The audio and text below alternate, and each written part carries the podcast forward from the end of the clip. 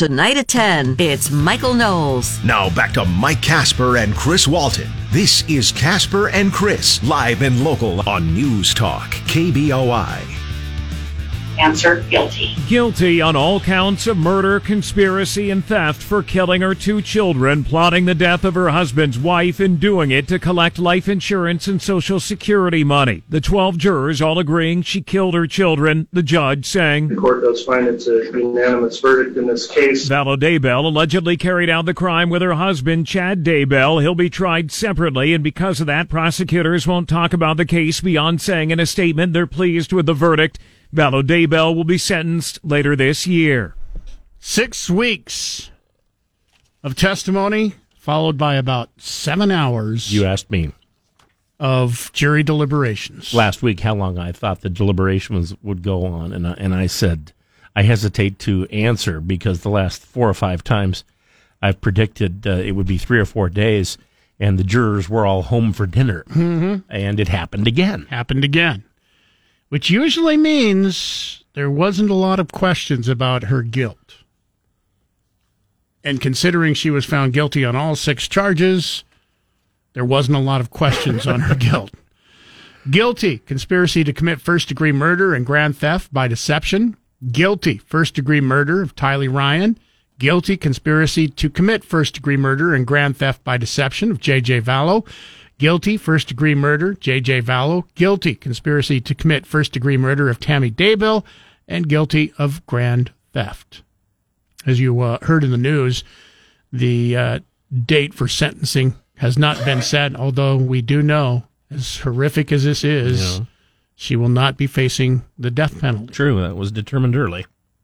It's kind of interesting because um, the reason that she's not going to received the death penalty was because of the, according to story in the Idaho Press, the large amount of evidence that was given by the prosecution to the defense, and the defense saying that they had no way to be able to get through everything in time for the trial, and so they wanted the chance of the death penalty being dismissed, and the judge agreed. Hmm. Isn't that weird? It was it was a trade for them not having enough time to mount what they considered a proper defense based on the uh, amount of evidence. That's that's what it sounded like, according to the uh, article in the Idaho Press. Hmm. Okay, it's an interesting trade. Still not happy about it. You? Not happy. You're you personally. Me personally. Oh, okay. Well, justice is has not changed in any way, shape, or form since they originally said that there would be no death penalty. Right absolutely amazed. Did you watch uh, Dateline on Friday night? Oh yeah, they did. Boy, they they were ready. when, I, when I saw that Dateline was going to be doing uh, a show on the uh, case, I'm like, wait a minute, we just got a verdict yeah. and they're already doing a show. It's like, nice job taking advantage of the publicity there. Debbie and I watched that together, and she kept saying, "Wow, they really put that together." In a hurry, they really did. Now, a lot of I mean, it yeah, I mean, sure, was a, a rehash. Lot it, a lot of it, they were prepared ahead of time, which was good. And you know, they, because there were no video allowed in the courtroom, you didn't get yeah. any video. So a lot of it was, you know, not, them, them describing what went on. Not difficult to edit, but you don't have to edit. Nate Eaton of East Idaho News, he's kind of uh, turned this into a, a, career, hasn't he? Well, somewhat. Um, he's even now considered yeah. A member of your, Dateline's staff. N- name your second uh, most prominent Eastern Idaho News employee. I like I said, I don't have any inside knowledge on this, but just the fact that I mean, he's the one that really followed this case from the beginning. He's mm-hmm. the one that found them in, in Hawaii when right. they disappeared. Um, I will be shocked, and, and, I mean, deservedly so, especially since he's been following re- this. If he doesn't write a book, I remember making fun of that, going, you know, I worked for a, a newspaper, and they never once sent me to Hawaii on a story. they sent me to like Rupert. Boy, it put uh, East Idaho News on the map, sure did, didn't it? Oh, it sure did. Uh, Tracy and I were watching that also on, on Friday night, and I'm like, how many times, if you're a member of the LDS Church, are you sitting there? Stop showing the LDS Church. Yeah. They're not Mormon. Right. they were Mormon, uh-huh. but then they added before some, they went nuts and crazy. But then they added some extra stuff, like they're the king of heaven or whatever. Yeah. Like I, I, I've never been Mormon, but my guess is they don't talk about zombies a lot. No, and my wife was, you know, Mormon, and she never talked about that or teaching that in the church either. Doesn't seem like uh Well, it's just not normal. Let's put it that way. The case, by the way, uh, against Lori Vallow is over, but the case is not over.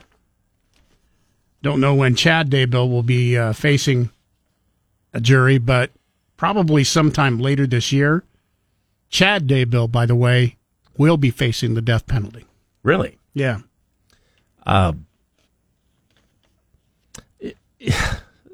I, I think his odds of getting off scot free are considerably less now. Unless he's, you know, got a, a defense that's so much different than hers.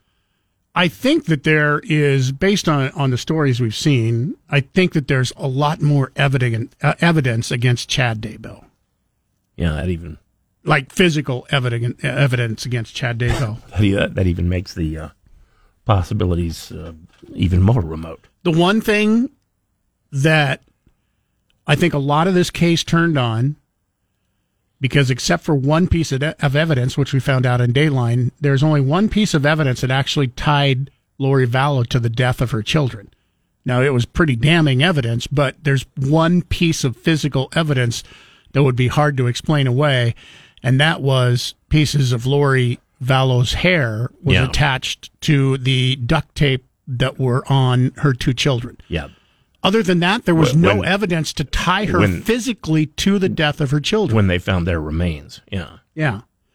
And even Dateline and people that they talked to said that one piece of evidence was probably what really turned the case and probably made it, It was damning. yeah, so quick that they could find her guilty on all six charges. If you want to weigh in this morning, um, the case happened on Friday. Like I said, it's pretty shopping, shocking. You d- usually don't see cases which get six weeks of trial deliberate for less than a day, unless it's pretty damning. and they did. About seven hours is what the jury deliberated. If you want to weigh in this morning, 208 336 3700, pound 670 on your just- Verizon I Wireless. just imagine them going back into the jury room and saying, Does this strike any of you as being the least bit complicated? It's like I said, I, I've been on one case, and it was a check fraud case. yeah. And it took us almost as long on a ch- check fraud case where we spent three hours in court and mm-hmm. spent about half a day deliberating on whether or not he was guilty on that one charge out of the four charges. And it's like, and here's a murder case that took Right. six weeks and they only deliberated seven hours. You can also email us, Chris at KBOI.com, Mike at KBOI.com. By the way, um, today, enjoy your cool day. Predicting a high of 85 degrees today. Why, why do I say that's cool? Because uh, by Friday, we could be setting, setting record temperatures, 91 expected on Friday. Right now in Portland and Seattle, they are hitting 90 degrees in May, which doesn't happen hardly ever. So they've got record setting heat. That's headed our way, by the way. Um, today we should see about 85. Also, thunderstorms like yesterday. Yeah, I was gonna say, chance it's- of that happening It's again. news too. there when it stops raining in Seattle and Portland. Yeah. So uh, it's going to be very dry and very hot by this coming Thursday and Friday. Should be close to 90 Thursday, uh, Wednesday and Thursday, and then Friday we should hit that 90s. Um, we'll talk more about that coming up here for you this morning. Something you want to do to get out of the heat. We can tell you about, and also something the federal government wants to, you to do with your air conditioning that won't help you get out of the heat. 615, time for our first check on what's going on with sports this morning. It's brought to you by Pork Belly and Kuna, the place to go if you want breakfast or lunch. Don't forget they open seven days a week, 7 a.m. in the morning. Start planning your trip. You can check out their menu at porkbellyidaho.com. We'll start you off with some hockey here in Boise as the Idaho Steelheads were playing the Allen Americans through the weekend. They had a 3-1 lead in the series headed into Sunday's game. And that's when the Steelheads got it going, and it wasn't even a close one last night. Offensive zone face off here for the Steelheads. Miziak cutting Friedland. Net. Miziak fires. He scores! A face face-off win by Jade Miller, and Miziak was left all alone, and he makes it one nothing. That was the call yesterday on KTIK as the Steelheads went on to a 6 0 win. Idaho is now headed to the Western Conference Finals of the Kelly Cup playoffs. The Steelheads will be facing the Toledo Walleye in the conference finals. We should have more information on when the series will start later on today. Meanwhile, in the NBA, the Boston Celtics taking on the Philadelphia 76ers in a critical game seven. Tatum straight away. Two for one here for the Celtics. Tatum steps to his left. Tough follow away. Three. He's up to 25. Celtics by three. The call on 98.5, the Sports Hub. Jayson Tatum actually had a terrific game. Seven and a half to go. Celtics lead 99-76. He's trying to get his ball to Tatum. He does. Tatum. Right corner against Embiid. Tatum for a 50 piece. And he, you know what? He showed it. He showed you 50. A game seven, 50 for Jayson Tatum. Tatum ended the game with 51 points, and the Celtics went on to beat the 76ers in game seven, 112 to 88. I'm Rick Worthington.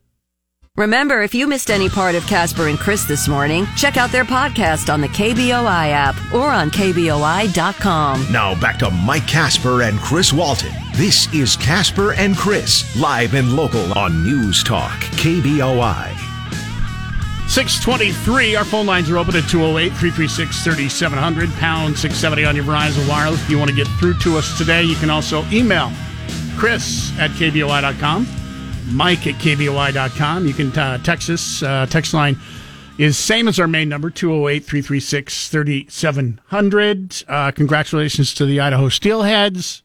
Man, they started out the uh, postseason pretty iffy, but Mm-hmm. they've lost one game since they went 0 and 2 to uh, begin the first round against Utah. They get to go to the. Uh, I get. Well, they say it's, it's the.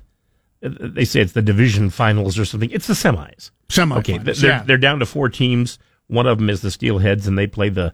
Uh, interestingly enough, another fishy team, the Toledo Walleye. Uh huh. They give. Uh, uh, I haven't hadn't seen when the uh, this round gets underway. Have you? Did they say that? I, th- I think they did, but I don't remember. Okay, I hadn't seen uh, when this round gets underway. My guess would be this week, Mm-hmm. and my guess would be here at home.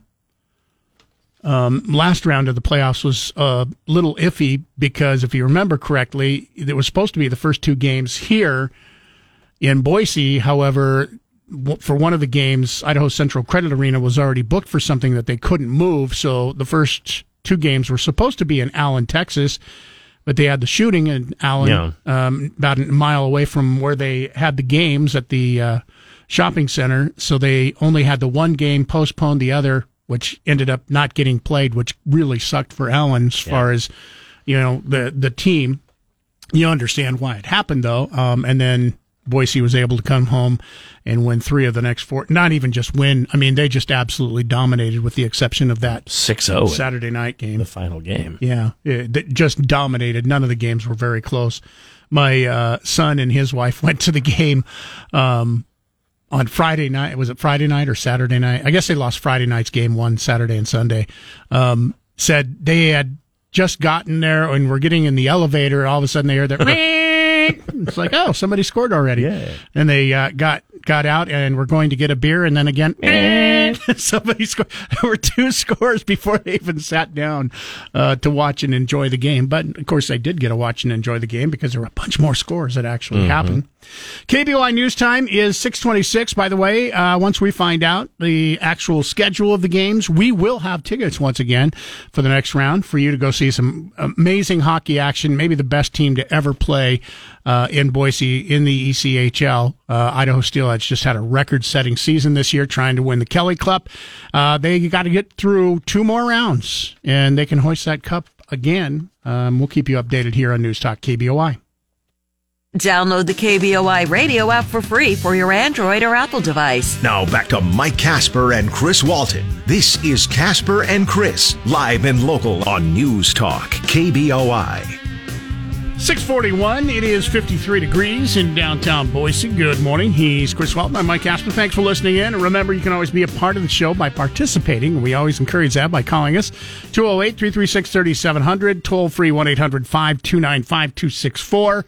You can also email us, Mike at KBOI.com, Chris at KBOI.com. Text us, same as our main number.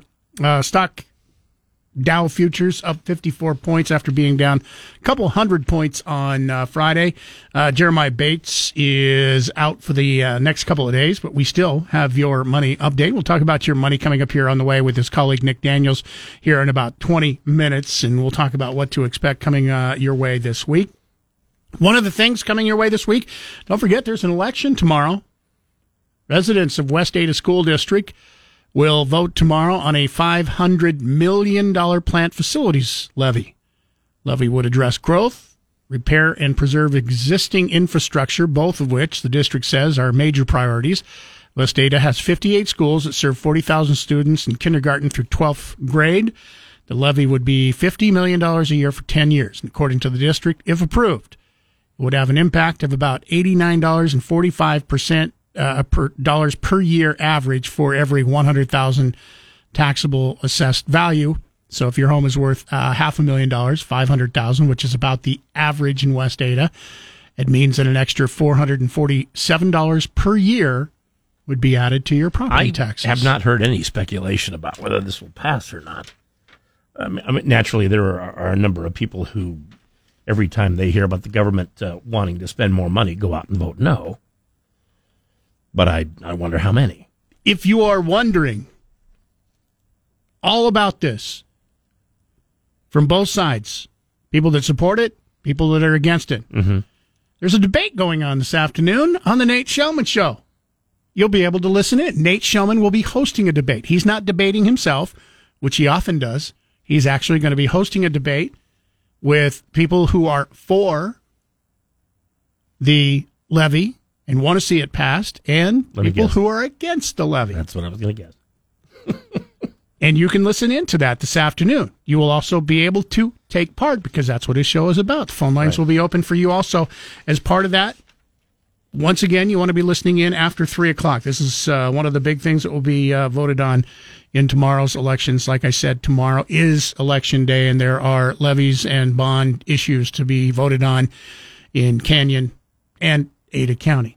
Check out idahovotes.gov to find out your polling place and all the issues. And like I said, uh, you want to hear some entertainment this afternoon? I'm guessing this could be fairly entertaining since you have both sides who will be arguing and Nate Shelman trying to keep them separated.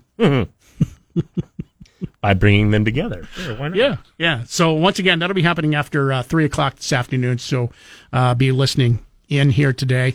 Um, un- uh, unfortunate news. We've been following this uh, along, uh, and Rick will have uh, an update on what happened with the softball team after having a really successful year. Uh, unfortunately, I think their season Is done. is done. Yeah, I don't think they're going to be going to the NCAA's because of what happened in the Mountain Yeah. West tournament. You got to keep winning. However, we do have to say uh, congratulations. We've talked to both of these guys on our show before.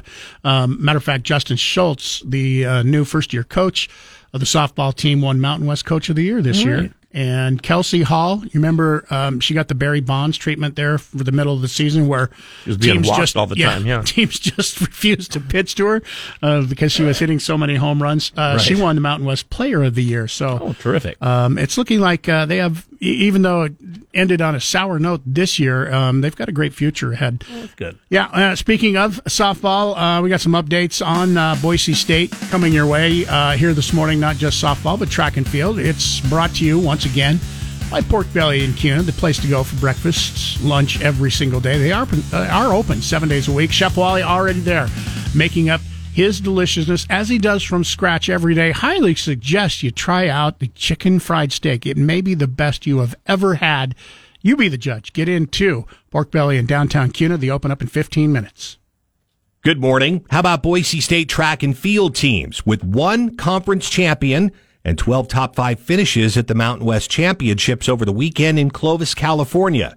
With more on that, we check in with Bob Beeler today. Senior Malia Menegatti won the 800 meter race with a Mountain West meet record time of 202.41. Last year, Menegatti was second to teammate Christy Schofield in that event and ended up qualifying for the NCAA West preliminaries. She will find out Tuesday if she qualifies again this year. Menegatti had won the 800 meters at the Mountain West Conference Indoor Championships in February. The Broncos reached the podium in two other events. Yasmin Margini took third in the 500 meters, and the women's 4x400 meter relay team set a school record in finishing third. Bob Beeler, News Talk KBOI. And a tough weekend for the Boise State softball team as they were eliminated from the Mountain West tournament. They were eliminated after losing 2 to 1 to San Jose State in their second game Friday. Boise State suffered that 2 1 loss to San Jose State and in effect eliminated from the championship after they had already defeated Nevada 4 to 3 in 8 innings earlier in the day. So again, Boise State did not advance to the championship round in the Mountain West tournament. I'm Rick Worthington. Today from 10 to 1, it's Dan Bongino. Now back to Mike Kasper and Chris Walton. This is Kasper and Chris, live and local on News Talk, KBOI. Phone lines are open this morning. You to take part in the show. 208 336 3700. Pound 670 on your Verizon Wireless, 1 800 529 5264. By the way, uh, that number is going to come in handy if you want to get yourself a $50 gift certificate to Bonefish Grill. We're giving that away this morning for a Kasper and Chris damn near impossible question delicious food, Bonefish Grill in downtown Boise. Uh, our uh, Damn near impossible question, by the way, brought to you by Berkshire Hathaway Home Services, Silverhawk Realty. Looking to get into a new home, didn't think you could uh, do it. Maybe you thought, hey, I can't afford a 20% down payment. Believe it or not, you don't need a 20% down payment. You could get in for as little as uh, three. One, in some instances, even 0% down. Find out how today by calling 208 888 4128. All right, our question today every NBA team has been to the NBA playoffs at least once over the past decade. However, before this season and the postseason began, there was one and only one team that hadn't been to the NBA playoffs for over a decade. Which team was it? If you know the answer, stick around. Coming up after 8, you can win our $50 gift certificate to the uh, Bonefish Grill. Be ready to call at 208 336 3700, pound 670 on your Verizon Wireless. Phone lines are open news coming up next at the top of the hour.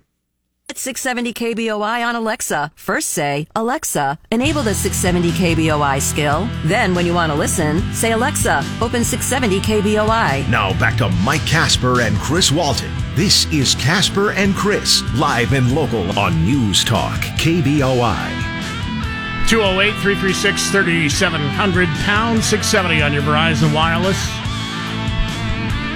We'll be uh, keeping an eye this week on what's going to be going on with the Biden administration and discussions uh, about the debt ceiling, which, uh, for those of you keeping score at home, we're uh, about two weeks away from having to raise the debt ceiling or we default on all of our loans. Catastrophic for the world, catastrophic for the country.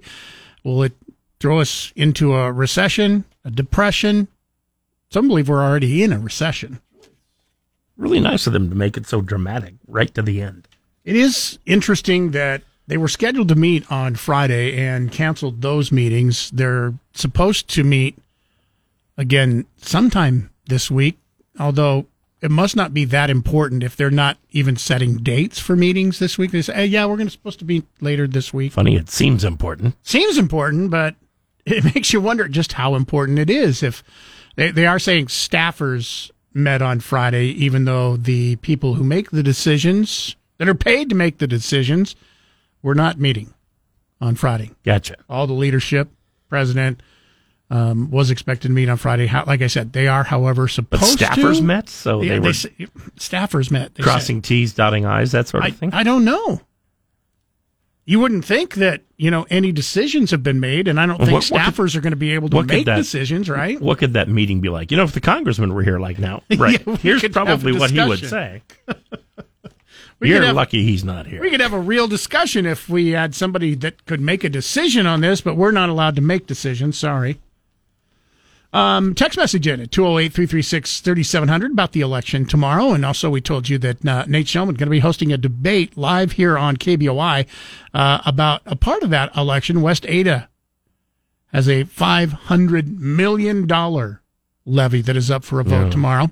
Um, this person writes in, I definitely will be listening this afternoon. I'd like to offer one point. School superintendents should be MBAs, not education PhDs. Schools are now big business. West Ada's budget is three quarter of a billion dollars. Testing scores are awful. Throwing money at a problem almost never fixes the problem without change. Schools should be held accountable and justify tax increases before requests are made. Bond elections should be an election cycle, not off years. It is fraudulent, a fraudulent end run.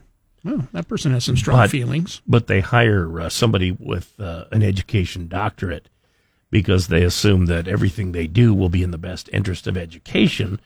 Where if they hire an MBA, everything they will do will, will be in the best interest of making money. And the two don't always intercede. Right. Coming up uh, this week, tomorrow, as a matter of fact, Boise Mayor Lauren, uh, Lauren McLean announced uh, that a third party investigation into the Boise Police Department will be unveiled at Boise City Council meeting tomorrow night. Boise, you might remember, agreed to a half a million dollar budget for an investigation into the former Boise Police Department Captain Matthew Bryngelson to determine if racism impacted work or any practices within the Boise Police Department in the city. The investigation from a third party, nobody in the Boise uh, administration has seen the report as of yet. McLean said an independent ves- investigation is crucial true to the process. Um, the investigation has drawn questions about the cost. You might remember uh, we told you that they blew through the half million dollars for the investigation before they actually got completely through the investigation. Where's that report? Well, you see, it's like this. So this half million dollar report is going to be a partial report. I do wonder.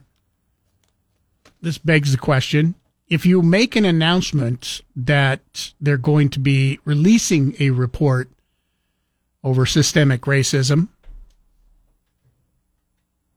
it, it kind of would preclude you, at least in the way when I saw this headline, I thought, well, they're not going to announce that there was nothing found, would they? I wouldn't put it past him. The, the whole report could be an explanation of No, I mean they're not. why, why what you think isn't true. I, I guess maybe I didn't phrase that correctly. If there was nothing found, I don't think they're going to na- uh, make an announcement When they're not to done yet. listen. Yeah, to, number one, they're not done. Number two, hey, make sure and come to the meeting on Tuesday night as we make an announcement over whether there is systemic racism within the Boise Police Department. If there if there was not going to be anything, do you think Yeah. they would announce it? Spoiler alert.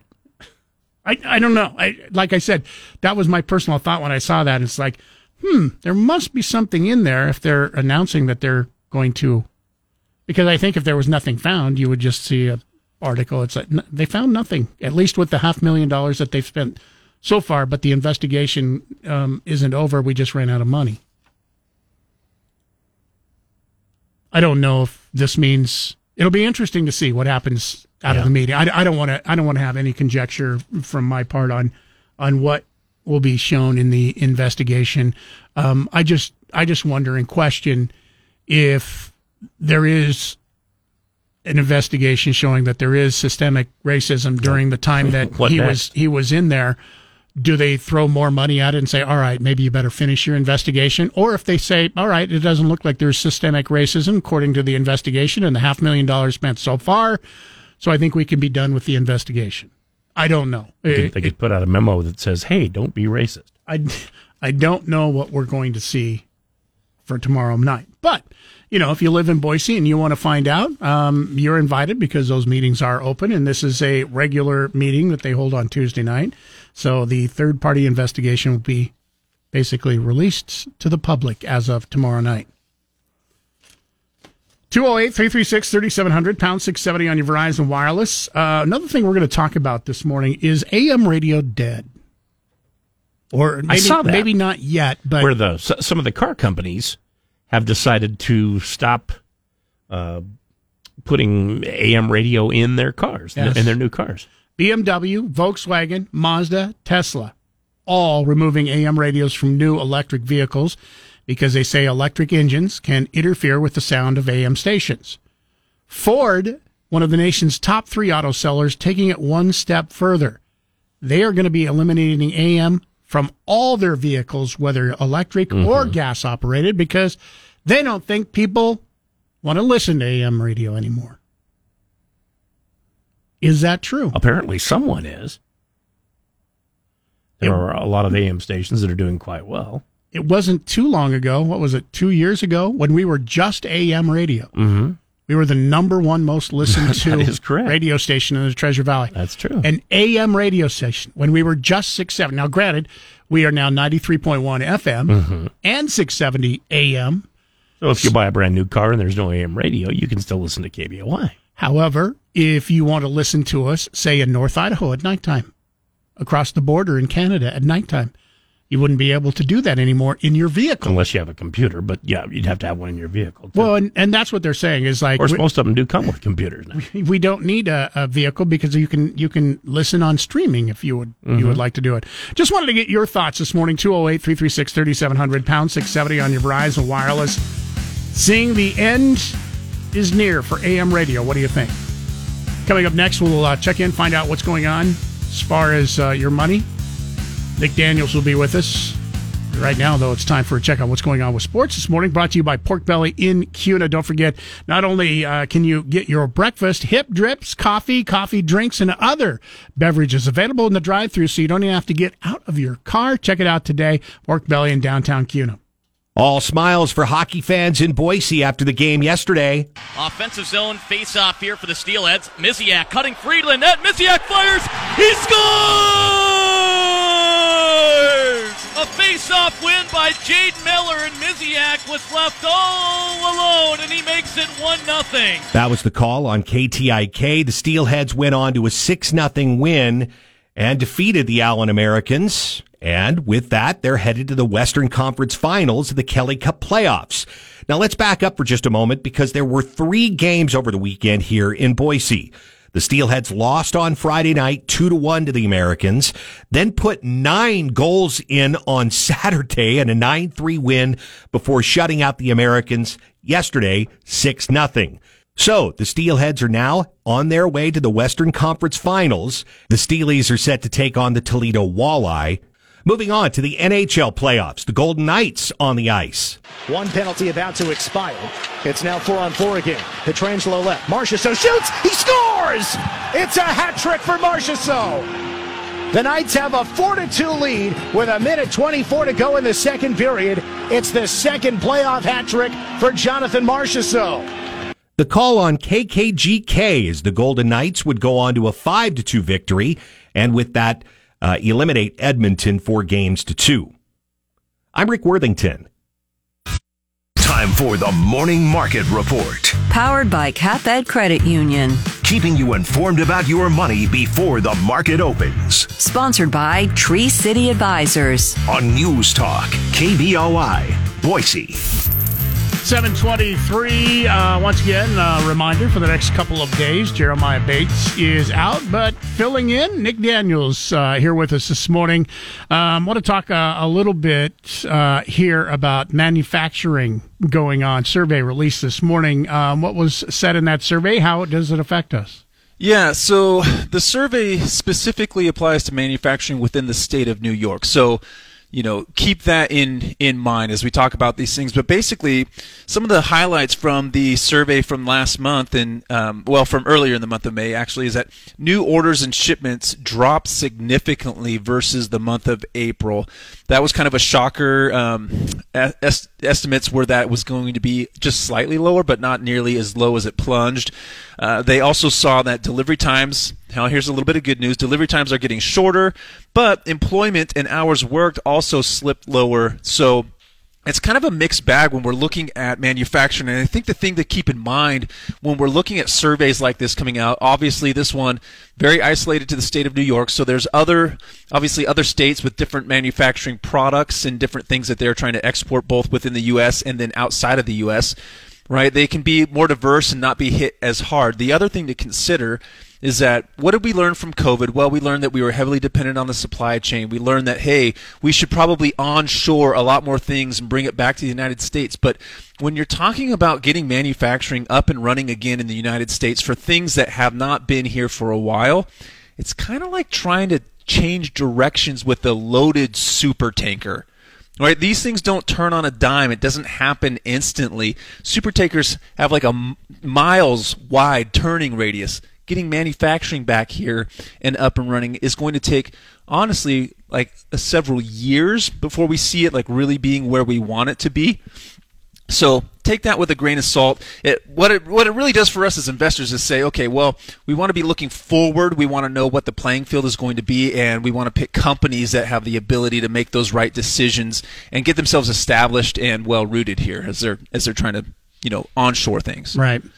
Well, it's uh, looking like here in about uh, five minutes, going to be opening to the upside. Not a whole bunch, basically kind of flat, but all three of the indexes are in the green, so that is good news. We'll keep an eye on that, get an update from you, and uh, we'll talk to you again tomorrow morning. All right, sounds good. Thank you. Broadcasting from the Empire Title Studios, we are News Talk, KBOI.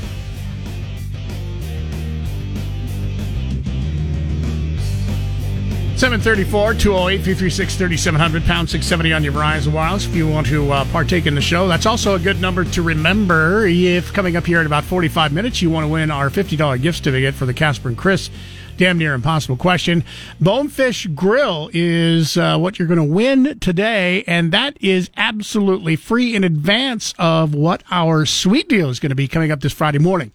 This is one of those things where you want to set your alarm on your clock on your phone, whatever it takes to remind you, because Bonefish Grill is another one of those that sell out fast. I know I say that almost all of them sell out, but this is one of those that probably in under four minutes is going mm-hmm. to be gone because it's very popular. Great food at Bonefish Grill. Coming up Friday, there are 100 available. First come, first serve. So if you are there at 9 o'clock and already in at KBOI.com, you just click on that sweet deal link and you'll yeah. be able to uh, get at least one of them. Weird how people, uh, you know, like half price stuff. What was what was uh, fifty uh, percent off euro? Yeah, it went like what four minutes or something. Yeah, it was still under five minutes, right. but uh, yeah, it, it went very quickly. Bonefish Grill, I'm just going to suggest probably going to go even quicker than that. So if you want to get in on that, it's one of our KBOI sweet deals. We do them every Friday morning. You can get to kboi.com, click on that sweet deal link, goes on sale right at nine o'clock. Keep in mind, if you don't want to wait till Friday, there are other deals available. Um, you've got a handheld game console, 400 built-in games. $14.99. That's what you can get that for. Stock up now in time for Christmas. Um, you've got Starbucks gift cards, 100 pack of American flag forever stamps for only $51.99. Keep in mind, those are selling right now. If you go to the post yeah. office for, for $65, 65 cents a piece, you can get 100 of them right now, but that's just one of the sweet deals you don't have to wait until Friday for. Get to KBOI.com, click on sweet deal link. Ben Shapiro this afternoon at 1. Now back to Mike Kasper and Chris Walton. This is Kasper and Chris, live and local on News Talk, KBOI. 742. Good morning. He's Chris Walton. I'm Mike Kasper. Thanks for listening in. 208 336 3700, pound 670 on your Verizon Wireless. Sad news to report poker legend Doyle Brunson passed away yesterday at the age of 89. I don't know who that is. Doyle Brunson, widely regarded as the godfather of poker, hmm. probably one of the uh, best, if not one of the top poker players in history. Um, and had been playing poker even up to the age of 89. I think he was in a tournament just a couple of uh, weeks ago. He had won 10 World Series of poker tournaments, multi millions worth of poker. Started playing poker when it was illegal back in Texas and has so many great stories about how they would play poker and it's weird poker was ever illegal in Texas based on the fact that one of the most popular poker games is named after Texas. Yeah, Texas Hold'em. Um, but he had some great stories um, scary stories about how these illegal games would be robbed on occasion. People would come in masked and take all the money that they were playing for in What are you going to do? Report that to Yeah, the police? Not really a whole lot you can do because Hey, they took our illegal gambling money. exactly. Um, he uh, also wrote many uh, poker books, um, but anyway, passed away at the age of 89. His family didn't say what he passed away with. My guess would be he's 89. Have you read any of his poker books? Oh yeah. Did, did they help you get better? Um, who knows? I don't know if I would be, you know, just as good if I hadn't read his poker book. He was also, I don't know if you knew this, uh, since you didn't know a lot about him. Um, very good college basketball player. Um, also was due to try out with the Lakers, Minnesota Lakers, and Minneapolis, yeah. yeah, it did not end up trying out because he broke his leg working the summer before he was to try out and uh, pretty much put an end to his basketball career. But they thought he was good enough So he got good at a game. professional basketball. He got good at a game where you could sit down. yeah. That makes sense. 208 336 3700, pound 670 on your Verizon Wireless. Uh, also got a chance to look at the Seattle Seahawks schedule for next year. Oh my God, it's brutal. 11, they play three games in 11 days. Somebody put out a really clever calendar, though. A lot of graphics and things. I'll have to show it to you. I'll have to check that out. I just couldn't believe they, uh, because next year, for the first time ever, teams um, can be forced to play more than one Thursday night football game. It used to be you could only, they can play uh, now two, and Seattle is going to be required to play two Thursday games back to back next year. So they will be playing three games in 11 days. Now you'd think that, hey, maybe the bye week is after. No, their bye week is early in the season, so their bye week isn't going to help them out. Hmm. And on top of that, they travel over 30,000 miles next year, the most of any team, and they don't travel to Europe. So the teams that are going to be playing, like in London or Germany or wherever the games are next year. Travel less miles than the Seattle Seahawks. do. Wow. Yeah, it's a brutal, brutal season. Uh, more sports your way. Uh, final update on what's going on with sports this morning. Here's Rick Worthington, brought to you by Pork Belly and Kuna. Don't forget, you can always check out their menu, porkbellyidaho.com. And don't forget to follow them on uh, Facebook, their social media page. You can get in on some of their uh, weekly specials. Good morning. How about Boise State track and field teams with one conference champion and 12 top five finishes at the Mountain West Championships over the weekend in Clovis, California? With more on that, we check in with Bob Beeler today. Senior Malia Menegatti won the 800 meter race with a Mountain West meet record time of 202.41. Last year, Menegatti was second to teammate Christy Schofield in that event and ended up qualifying for the NCAA West preliminaries. She will find out Tuesday if she qualifies again this year. Menegatti had won the 800 meters at the Mountain West Conference Indoor Championships in February. The Broncos reached the podium in two other events. Yasmin Margini took third in the 500 meters, and the women's 4x400 meter relay team set a school record in finishing third. Bob Beeler, News Talk KBOI. And a tough weekend for the Boise State softball team as they were eliminated from the Mountain West tournament. They were eliminated after losing 2 to 1 to San Jose State in their second game Friday. Boise State suffered that 2-1 loss to San Jose State and in effect eliminated from the championship after they had already defeated Nevada 4 to 3 in 8 innings earlier in the day. So again, Boise State did not advance to the championship round in the Mountain West tournament. I'm Rick Worthington. Listen to KBOI online. Go to KBOI.com and click the Listen Live button. Now back to Mike Kasper and Chris Walton. This is Kasper and Chris, live and local on News Talk, KBOI. Got some uh, emails to get to this morning. Phone lines, by the way, are open at 208 336 3700 1 800 529 5264. That's toll free from wherever you might be listening. Also, if you have a Verizon wireless phone, just hit pound 670. You can email us, Chris at KBOI.com, Mike at KBOI.com. We were talking a little bit earlier about automakers like BMW, Volkswagen, Mazda, Tesla, all have announced that they are removing AM radios from any of their new electric vehicles beginning this year because electric engines apparently can interfere interfere with the sound of AM stations. However, Ford, one of the nation's top three automakers, taking it uh, a step further, they have announced that they will be eliminating AM radios from all of their vehicles, whether they're electric or gas operated. Is is the time of AM radio past? It's pretty soon you won't be able to get an eight track player. When was the last time you listened to an AM radio in your car? Uh, not that long ago.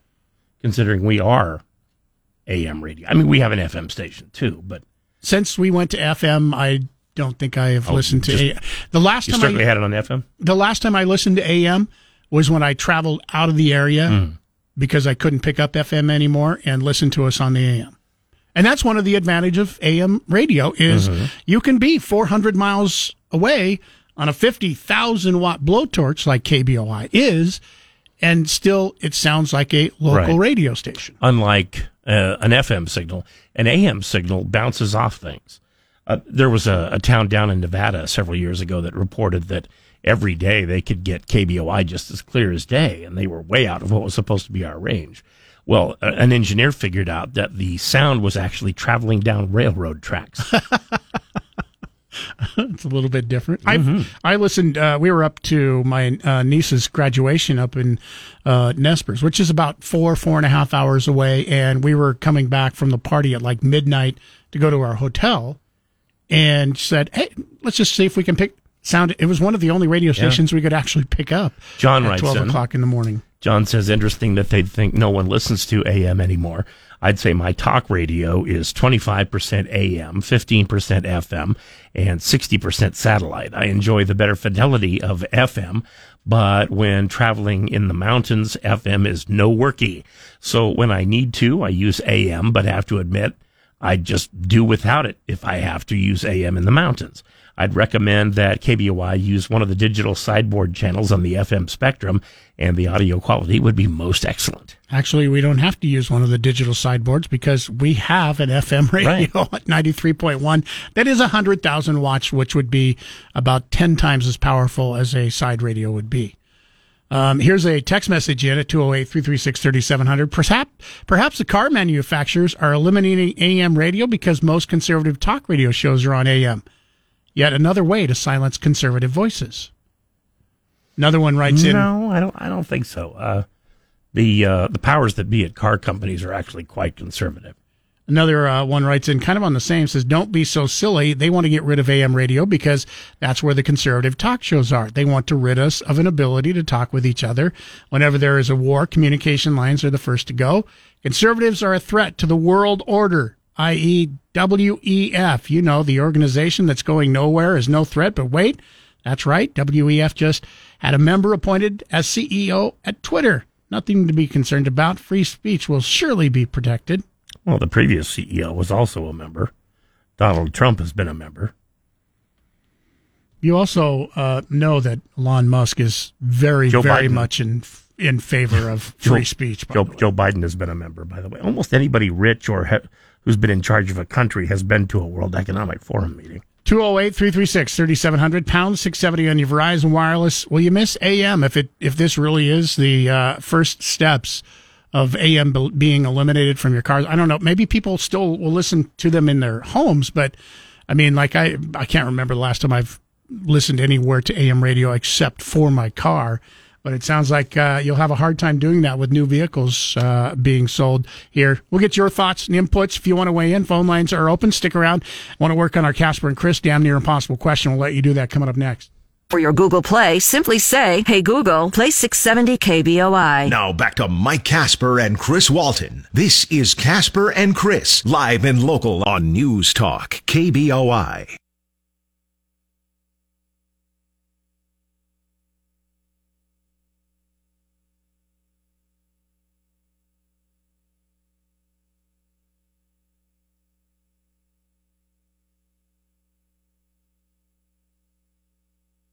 Furious this weekend, though it's not clear if they're any closer to a deal. After postponing what would have been the second meeting with top congressional leaders last week, Biden said he believes they'll meet Tuesday and that he still plans to leave the country for the G7 summit on Wednesday. M. Wynn, ABC News, the White House. back unspent COVID money, as well as reforming the permitting process for energy projects. The president said he will likely meet with congressional leaders again tomorrow, but he is scheduled to head off to Japan for the G7 summit on Wednesday, putting even more pressure on leaders to get this done and to get it done quickly. 208 336 3700 pound 670 on your Verizon Wireless. Uh, due to meet him tomorrow. It's official. Um, the leaders will get back together. Friday's meeting, as you heard, was uh, canceled abruptly, although they said staffers continued to meet. I don't know what staffers would do because you wouldn't be able to do anything without having an agreement, right? Maybe, maybe if they would have said, "Hey, we got it done." Wait, what? we just need you fellas to sign this thing. email and no name on this says fear, fear, fear. We will not default on our loans. We have revenues coming in every day, enough to meet our obligations. Quit with the fear propaganda. Try education. Perhaps as a society, we uh, should put pressure on our representatives to pass an actual budget. We haven't had one since Bush. Don't you think it's time? I, for one, am tired of the House's continuing resolutions. Time for a budget. Time for adulting. Uh, I don't know. I guess what the point you're trying to make for about fear. I mean, there are certain things that happen if the debt ceiling isn't um, increased. Troops could go unpaid. Social Security payments could be delayed for seniors. The stock market would likely plunge. Interest rates would likely soar. And an estimated 8 million people could lose their jobs. Now, Republicans are taking a hard line approach. They say they will not commit to raising the debt ceiling until the president commits to spending cuts. We're told some possible areas of agreement could be clawing back unspent COVID money, as well as reforming the permitting process for energy projects. And in deference to that letter, if, uh, you are inclined to hear that and panic, uh, don't. Now, maybe you don't aren't afraid of uh, the debt ceiling going away because you don't have money in the stock market. You're not a veteran or um, paid, you know, a, a paid military member, or you don't receive Social Security. Those are all things that would end once we run out of money. So yeah, I mean, anyway. Unless you know we've just been lied to. I mean, who knows? Maybe everybody does keep getting paid uh, if we don't increase the uh, debt ceiling, but that's not what uh, everybody is saying. But like like I said, I don't understand your your email in, and maybe you're not affected, and that's why you Yeah. think this is just fear, fear, fear, because it won't affect you in any way. I guess maybe we wouldn't actually know because we've never defaulted in history.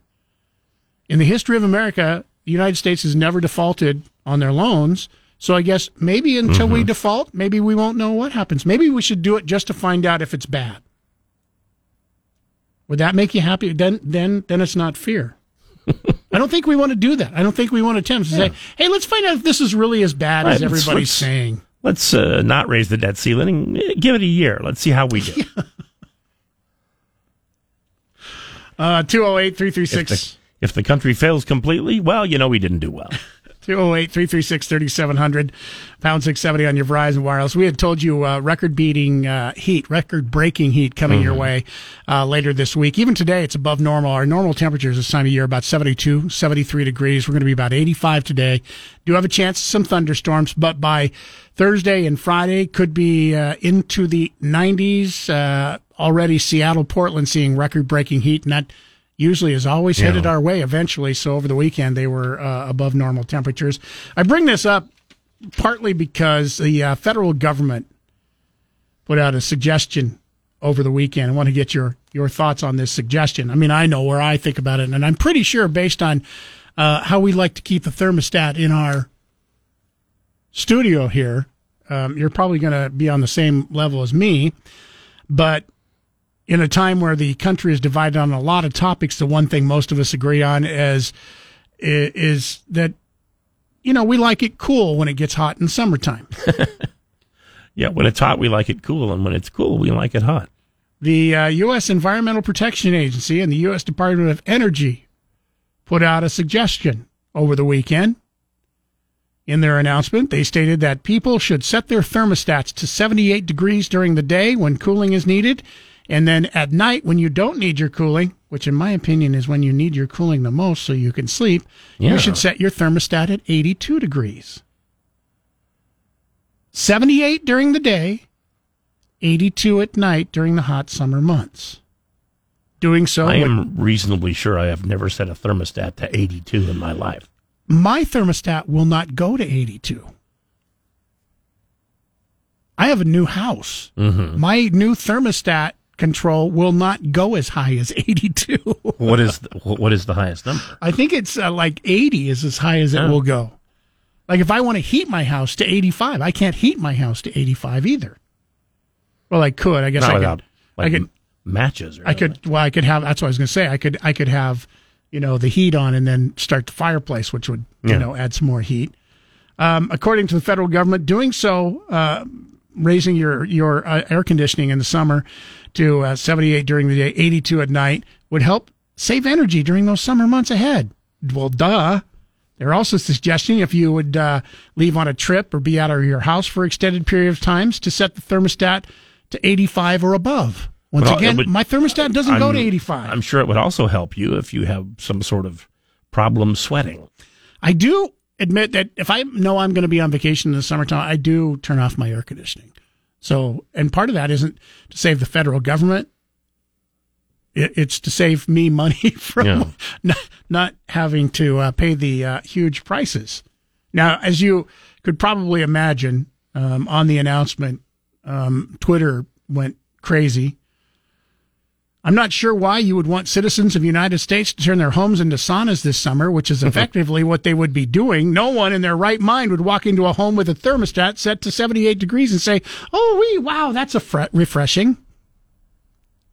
There is an inside and outside for a reason. You go inside to escape the elements of outside. Setting your thermostat between 72 and 82 degrees is basically just matching the temperature of outdoors. Another one uh, said, tell the feds to set their own buildings to 78 during the day and 82 at night. They're not doing that right now. Why do we have to do it? Yet another uh, tweet said, this would cause a world record for bad moods. I wonder what the current world record is. I have to It was admit- actually probably set this morning because it's Monday. If it gets if it gets super hot, hmm I have to admit, I it makes me in a bad mood. Like if our air air conditioner goes out, which is which has happened from time to time. You should do like we do. We we sit in air conditioned comfort and go, "Oh, I feel so guilty." Remember, I mean, in the times that we've worked, remember, we've had the air conditioner go out in here. Yeah. We thought we were going to die. We we didn't, but we did think we were going to. Uh, text message in 208 336 3700. This may be true, by the way. Government wants you to turn off your AC so that EVs can be charged. Electric vehicles can be charged. That that actually might be true. Speaking of electric vehicles again, Ernie writes in and says, Good Lord, they're getting rid of AM to silence the right? Not everything is some crazy conspiracy. There are better ways to listen to whatever you want. If our older generation would just put down their torches and actually open up to tech, they'd see via XM podcasts, etc. There's as many conservative programs as liberal. These same boomers complaining about AM would have been the same ones saying that newfangled fire that uh, Tut Tut in the next cave over has was the uh, Trek's way of luring them out. Sheesh. I think really this would only affect people that are in like rural areas because there are still places in Idaho that you can't get Wi-Fi. You know what I mean? Yeah. If you want to listen to streaming audio, And you can't, for instance, and you, can't, directly get, get, any FM. So Yeah. AM is your choice if you feel like listening to the radio. So in Idaho, this would affect Idaho, Montana, some parts of Oregon and Washington would be affected more than a lot of other places. Yeah.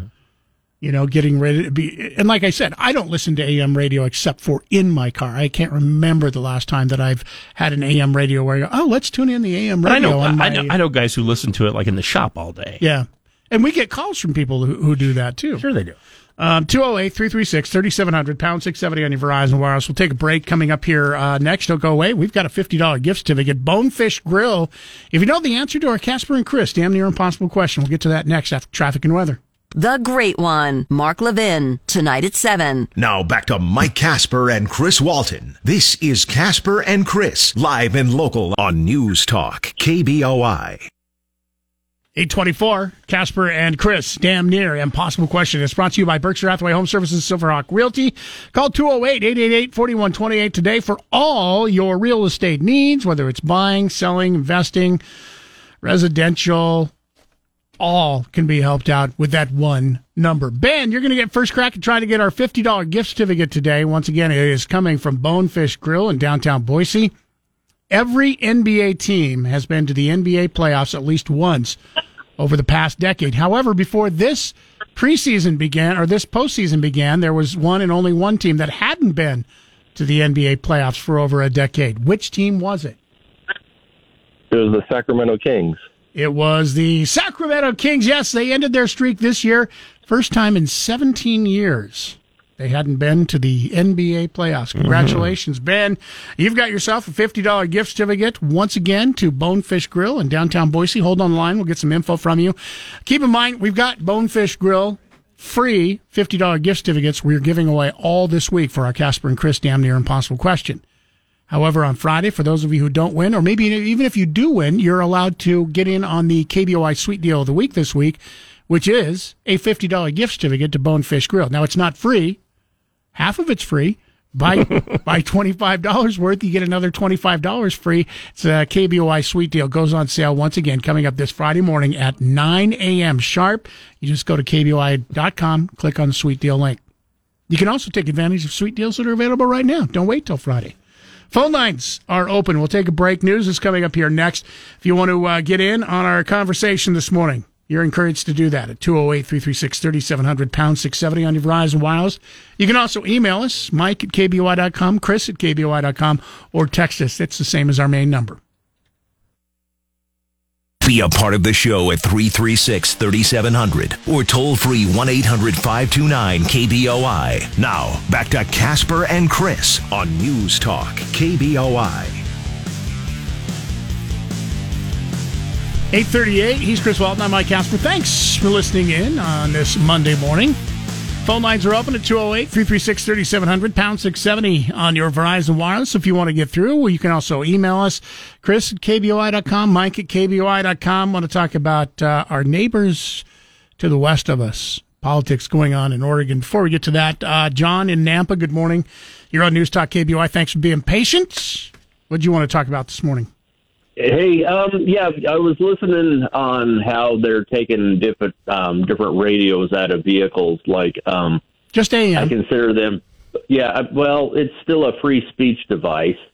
Um, you, you, know, you guys are on radio and stuff. I just, I've just had kind of had a concern. I mean, you guys can basically, as opposed to a computer where they can just um, edit you and um, knock you off you guys could basically sit there and say anything you want until somebody actually physically pulls you away from the microphone.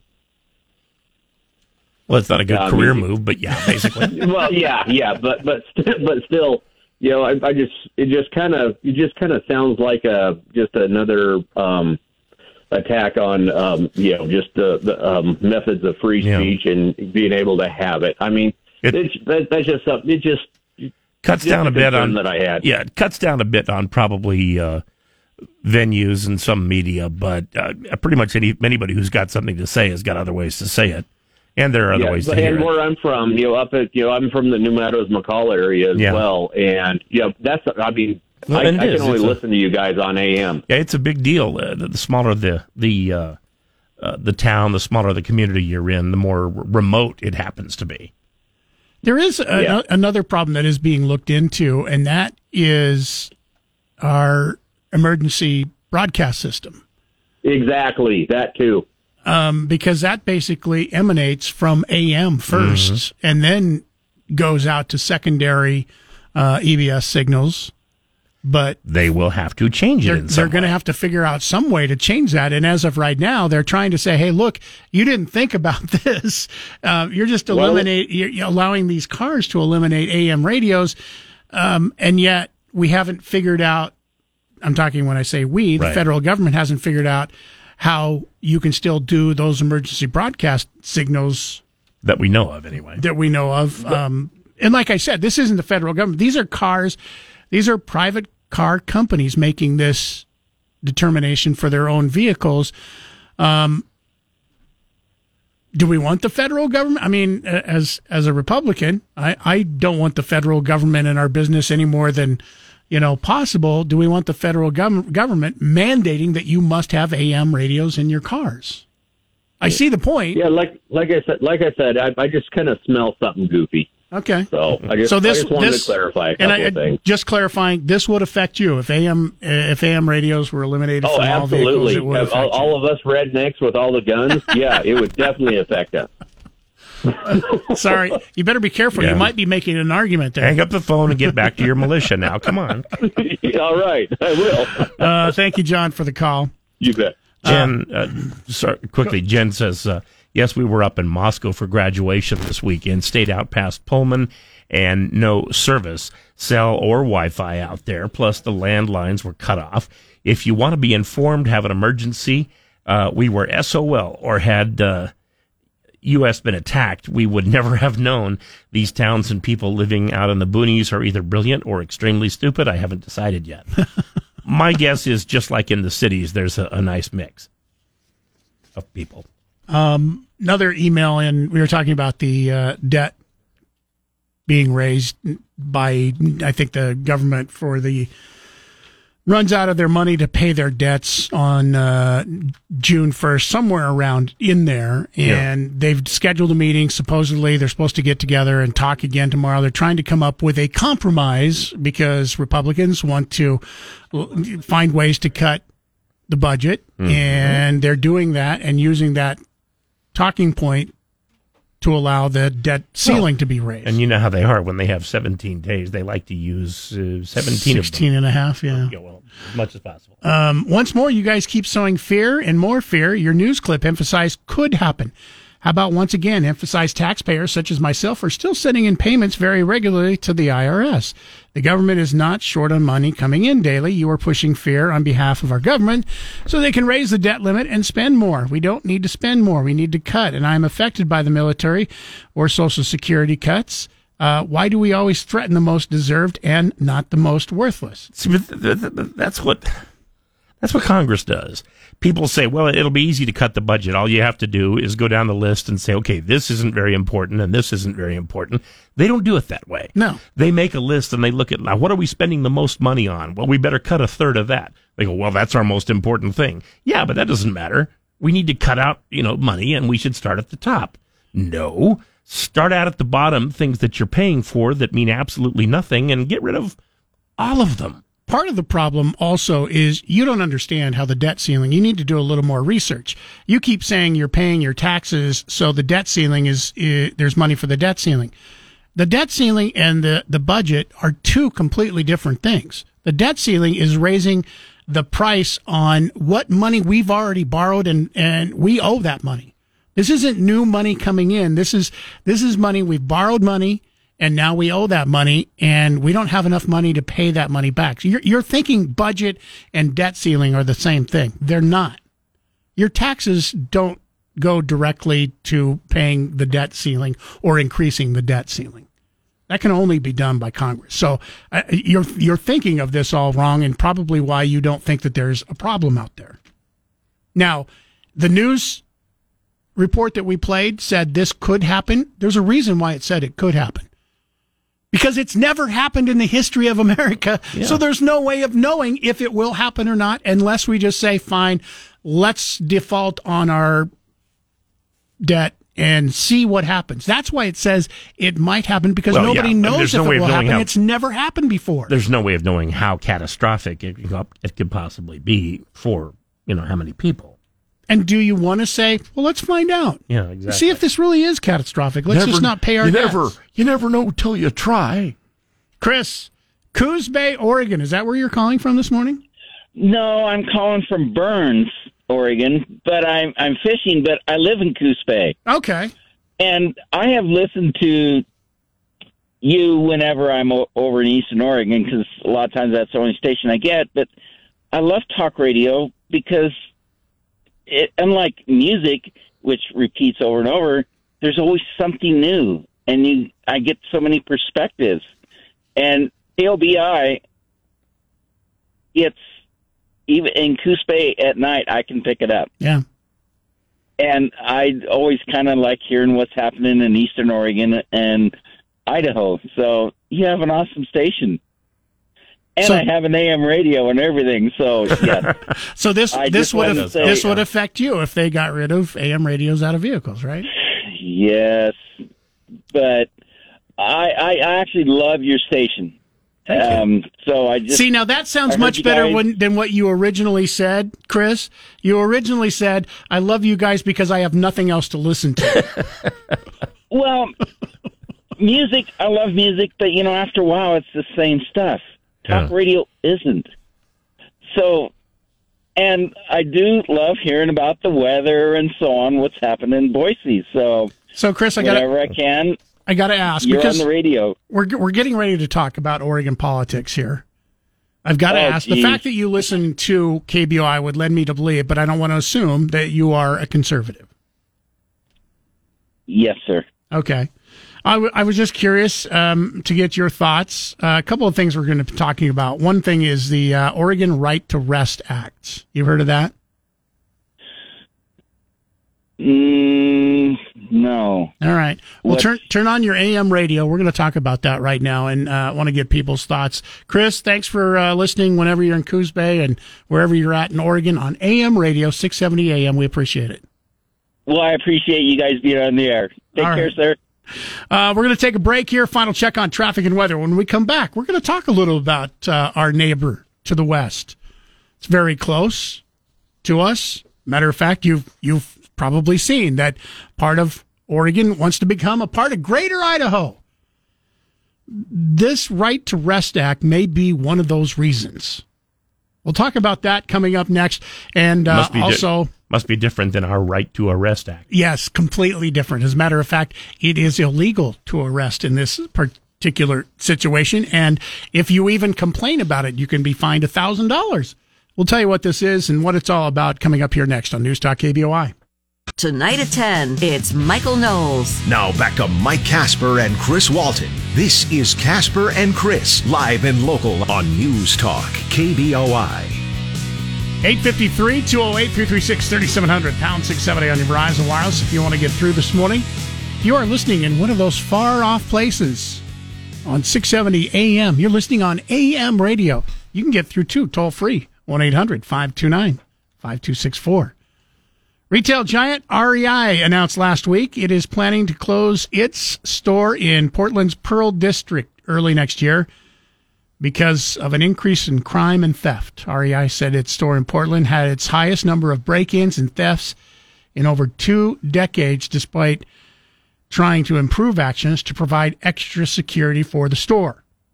REI, the latest major retailer to close Portland stores and the highest profile among them to publicly blame theft as the reason. Nike closed one of its Portland stores to public access, telling city officials the closure was due to shoplifting. Walmart also recently closed its only two Portland area stores for underperformance and theft. Retailers large and small, meanwhile, say theft is a growing problem in Portland, and the city officials have been slow to respond. Maybe this will help. Oregon legislature has a new bill called the Right to Rest Act. It would decriminalize camping in public places and give homeless people the ability to treat property, such as tents, as private residences, even when they're not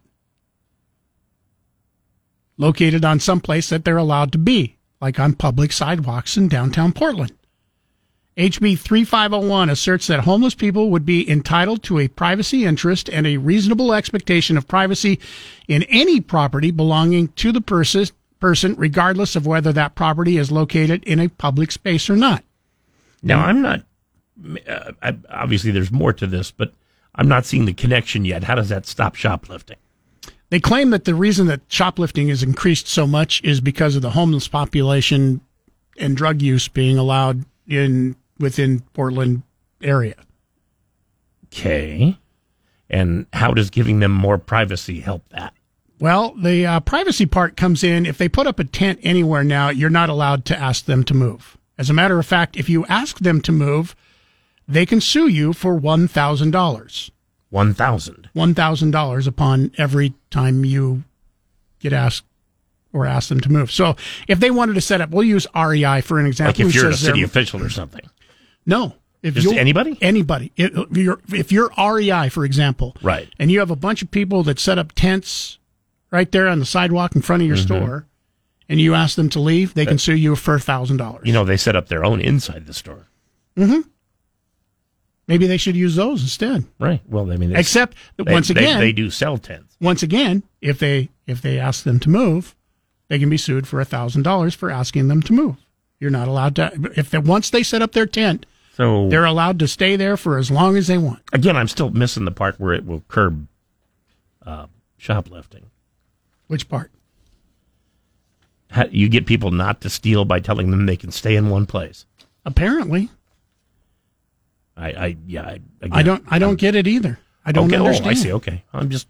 I was missing the connection there. Yeah, I don't. I don't understand why the legislature thinks that allowing them to set up a tent will allow cut back on I mean. I mean, you know, saying you have more privacy means that if you do steal something, you can hide it and we can't find it. well, yeah, that would be another problem with the House bill because once again, you wouldn't be allowed to go in their tent; it's their private property. You would you would have to have a search warrant, even though the search warrant would be served on public property. Gotcha. 208 336 3700, pound 670 on your Verizon Wireless. Now, this goes with a little more going on. We're going to talk about this. Um, Oregon GOP is threatening a walkout. As a matter of fact, they haven't been there since about May 1st. We're going to tell you why and what's going on with that after news at the top of the hour. Remember, if you missed any part of Kasper and Chris this morning, check out their podcast on the KBOI app or on KBOI.com. Now back to Mike Kasper and Chris Walton. This is Kasper and Chris, live and local on News Talk, KBOI.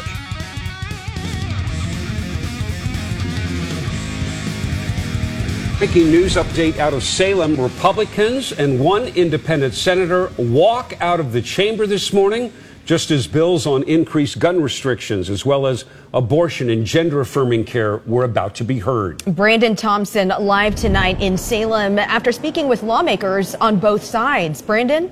So, Republican lawmakers say they are protesting because many bills they argue do not meet the Oregon Constitution's readability standards. Democrats point to the timing of this all. It comes as bills are coming to the Senate floor that are likely to fall on party lines. Colleagues, a quorum is not present for the proceeding of the Senate. Republican senators not showing up today, putting the chamber on pause. We have no choice but to uh, protest in this way.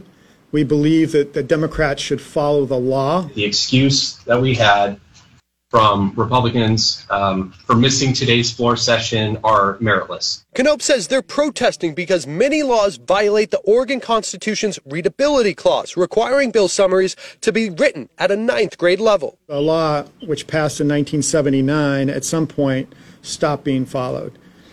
Uh, not following a law is not excuse for continuing to break the law. The real reason that we see the walkout today is to show that people are obstructing the ability for senators to vote on reproductive freedom and sensible gun safety.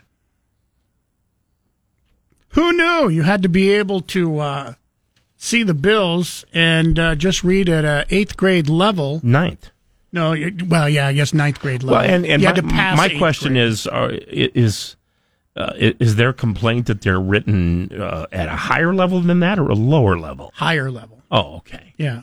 Uh, so, according, they're, so they're too complicated. according, yeah, according they're, to the they're, law, they're written as if you've gone to say, I don't know, law school. a ninth grader should be able to read and understand it. And they say that, I mean, this is this is something that has been on the books for a long time, but uh, apparently, kind of gone by the So wayside. laws shouldn't be written as complicated as, say, laws. yes, they should be written so the average person voter should be able to understand it. Shouldn't take a law degree. What is the grade level or the reading level of the average person? Is it ninth grade? I would think it would be a little higher than that, but well, I that mean, the average person has graduated from Yeah. high school. That, that- I guess that would uh, at least allow you if it if you said it at ninth grade, at least you had said it. So, all right, this person's graduated. You should be able to understand it if he passed ninth grade, right? Obviously, Should. obviously, this is a tool because this was a, an obscure rule that a staffer had found, saying, "Look, we have no control of the legislature." They have a supermajority in Oregon, and liberals, like here in Idaho, liberals control the legislature. They control what laws are being made up, and if de- and if, if Republicans don't like it, they the can't do anything about it. It's the opposite here, but I under, the concept is the same. Mhm. There are a few different rules. Um, for instance, you remember a couple of years ago, you had Republican lawmakers who were moving out of the state for a short time Mhm. because they, Well, the governor had ordered yeah. them to be arrested and brought back to the legislature so they could legislate. And that happened in more than one state. It happened in Texas too, where Yeah. all of a sudden they couldn't find anybody when it was time to vote for something. And and that uh, in Texas it was the Democrats that left, but for similar reasons that Republicans were about to uh, pass uh, some laws that they didn't uh, like and couldn't do anything about unless they simply made it you know impossible to vote. Two thirds, Oregon law says that two thirds of lawmakers must be present to pass legislation, Mm-hmm. which means Democrats need a certain number of Republicans have to be there too if they're going to pass. Now, it doesn't, they don't have to vote for it, they just have to be present to vote for it. Republican Democratic legislative leaders met uh, behind closed doors on Friday. That was the third day in a row they've been ma- meeting to try and bridge the divide as the boycott entered its ninth straight day. Lawmakers with 10, this is a rule that changed, if you remember back when uh, Republicans left the state so that they wouldn't be arrested Mhm. and returned because they left for long, I, I can't remember the exact number of days, but they changed the law. Oregon legislature changed the law because of that. So lawmakers with 10 unexcused absences are now banned from reelection under a constitutional amendment passed last November. And they don't get to, you know, advance to where they can rate it a tenth grade level. So any of these Republican or anybody, it, it doesn't have to be a Republican, it could be a Democrat who has uh, 10 excuse, unexcused absences, as this would be an unexcused absence, unless I guess, I guess maybe you could say, hey, it's excused. I called in sick. Prove that I wasn't, I have COVID. Prove that I don't have COVID. I don't know. Um, How can you say it wasn't excused? I had an excuse. I didn't want to vote with you. That was my It took me a while to think it up too. I mean, what what's your problem? Um, so part of the reason, and I guess you have to give it to Democrats because they are trying to negotiate here. They suspended on Friday. It would have been the tenth day of unexcused absences Mhm. for the Republicans. So they suspended the Oregon legislature and agreed not to meet on Friday, Saturday, or Sunday. Now they are due back in session as of today, and they're trying to negotiate with Republicans to return and vote on some of these things so that they can vote and they can still be allowed to run for election this next election. Because if they reach 10 days or more, they can continue to serve this legislative session, but they cannot get on the ballot for the next year if they want to run for reelection. Right. So it's quite punitive. However, this has not been tried in a court as of yet. If it would be illegal because you have 10 ex- unexcused absences, nobody's tried to take this to court as of yet. And they expect that if it did happen, that Yeah. almost every single person that wouldn't be allowed to have their name on the ballot um, would challenge it in court. And no one, of course, you never know what's going to happen when it comes to court. Unless it's the Lori Vallow Daybell case, then we were pretty all Yeah, we pretty much sure what was sort of going to knew. happen. We, we we didn't know it'd only take three hours, but we didn't think it would take too long. Your thoughts, if you want to weigh in, 208 336 3700, pound 670 on your Verizon Wireless. Other things we've been talking about this morning. A lot of people writing in about this uh, AM radio thing. And once again, if you're just tuning in, automakers have already announced BMW, Volkswagen, Mazda, Tesla all announced that they are removing AM radios from any new electric vehicles Phasing that they them out. make. Yes, because electric engines, they say, can interfere with the sound of AM stations. Ford, one of the nation's top three automakers, went a step further. They said they are eliminating AM radios from all vehicles, electric or gas operated. About the third day I was on AM radio, which was back in 2001, that's when I found out that lightning could also interfere with AM radio. Because I kept hearing this. I thought, well, what is that? Paul J says, it's lightning out by Kuna. Uh, text message regarding AM radio. When we go camping way up in the mountains, AM radio is all we can get. I have good battery operated radio. Listen to it every morning and evening and most of the night up there. Fortunately, I have an older pickup that has AM radio, but it doesn't work nearly as well as my portable radio. So you wouldn't be affected. If you go back to the 1920s and 1930s, radios were designed to pull in stations from far away because there were plenty of smaller towns that didn't have radio stations. So if you lived in the Midwest, for instance, you'd get one station out of Chicago, one out of St. Louis, one out of Kansas City, maybe one out of Minneapolis, Omaha, wherever, but you couldn't get you know a, a whole bunch of uh, smaller stations and then after a while people started realizing the the radio manufacturers did that uh, advertising revenue was better when you could sell ads to the local people that would be heard by local people Mm-hmm. for sure, and you could and you could pinpoint things more that way. So they basically stopped making radios that would, you know, pull in signals from hundreds and hundreds of miles away. growing up, and it's different now because of the changes the FCC has made, in that you don't have to have an actual real live person in the radio station broadcasting um, all your radio stations anymore. Right. But growing up, we all all we had was daytimers around our area where I listened in, in North North Idaho, North Central Yeah. Idaho. Yeah, they had to go off the air when the sun yeah, went down. Sun went down, no radio. Didn't come back on until early in the morning. So we listened to stations like KNBR Mhm. out of San Francisco. We listened to stations KFI. KFI out of Los Angeles. Um, we listened to those 50,000 watts because that's all you could pick up at that time. And now you're going to see some of that. If this does go through, and it sounds like it is, I mean, they're private companies making this decision. The only thing that I could see this changing would be if the federal government said, hey, look, we count on AM radio as emergency broadcast, our way to broadcast emergency messages.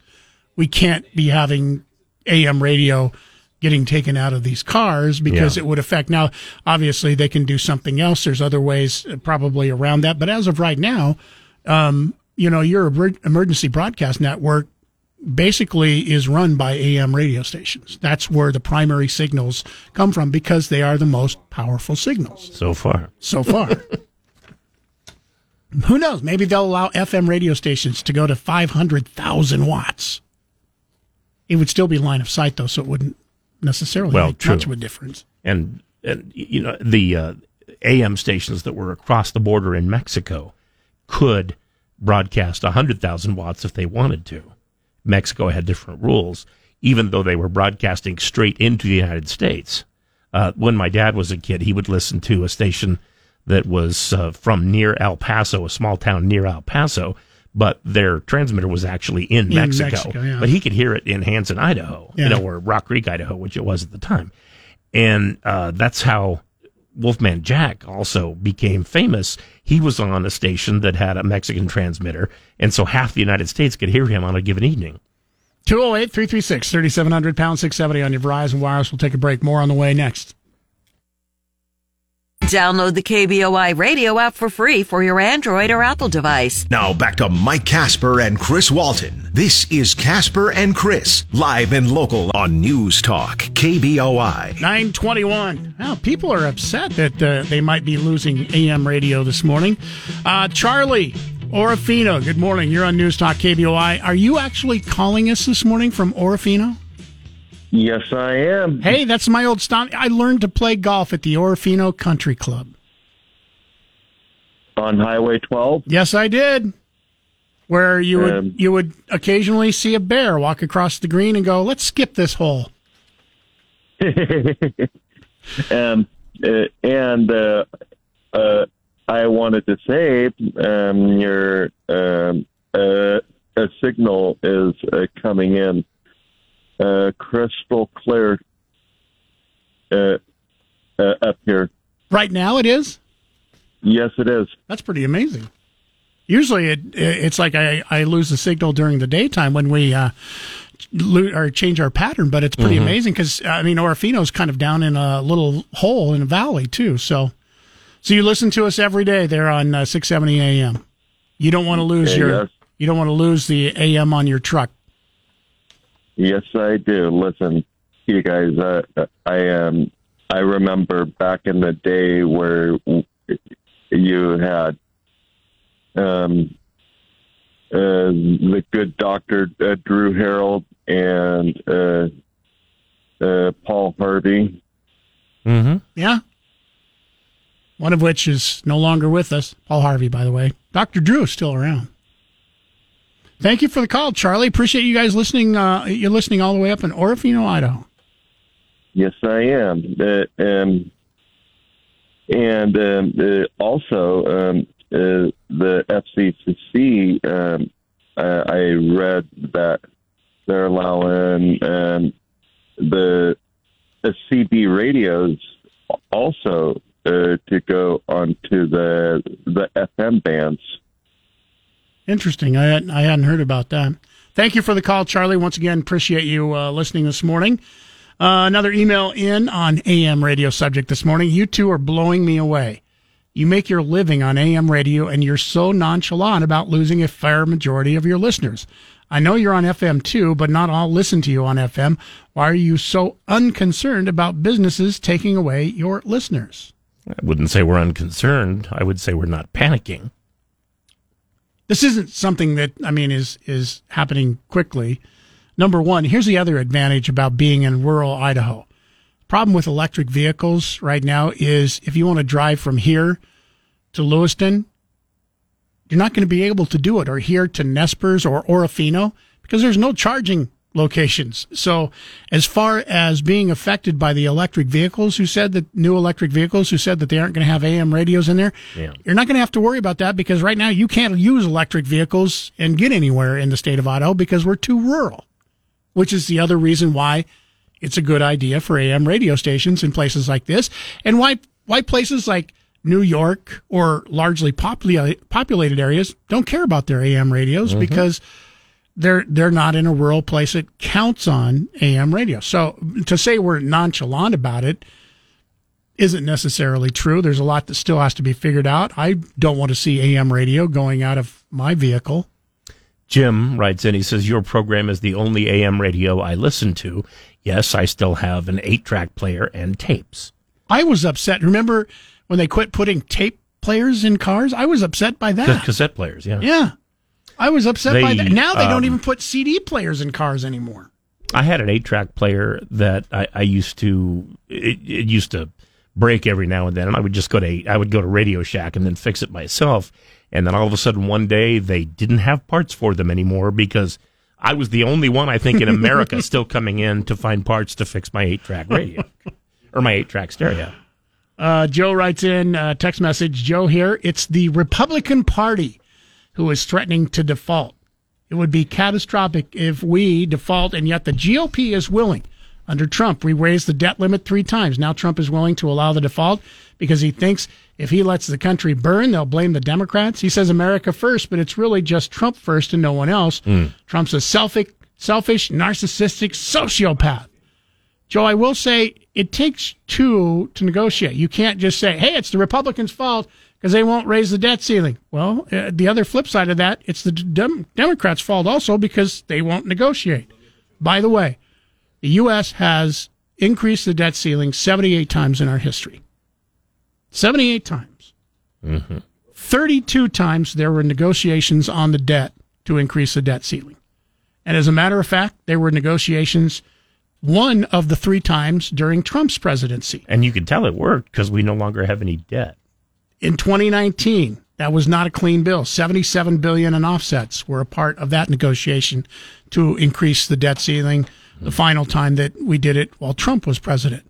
So it, there are this isn't something new. There are negotiations. It's just Biden said he refuses to negotiate on budgets Right. Uh, To get the debt ceiling basically, increased. Basically, what he's saying is uh, raise the debt ceiling. We'll negotiate on budgets after we're done. right. Doug B says, uh, Good morning, Chris. I just called in and told Nathaniel when I lived in California, early mornings I could pick up in Albuquerque news station. Also in the late night, I can pick up, and this would be for Kasper. I can also pick up the Seattle Mariners later at nighttime when they were on another AM station, KOMO 1000. And it's uh, funny that I happened to turn my radio to the AM station this morning and hear you guys talking about getting rid of uh, annotations on car radios. By the way, it's not us wanting to get rid of it. No, Yeah. we're not the ones doing yeah. it.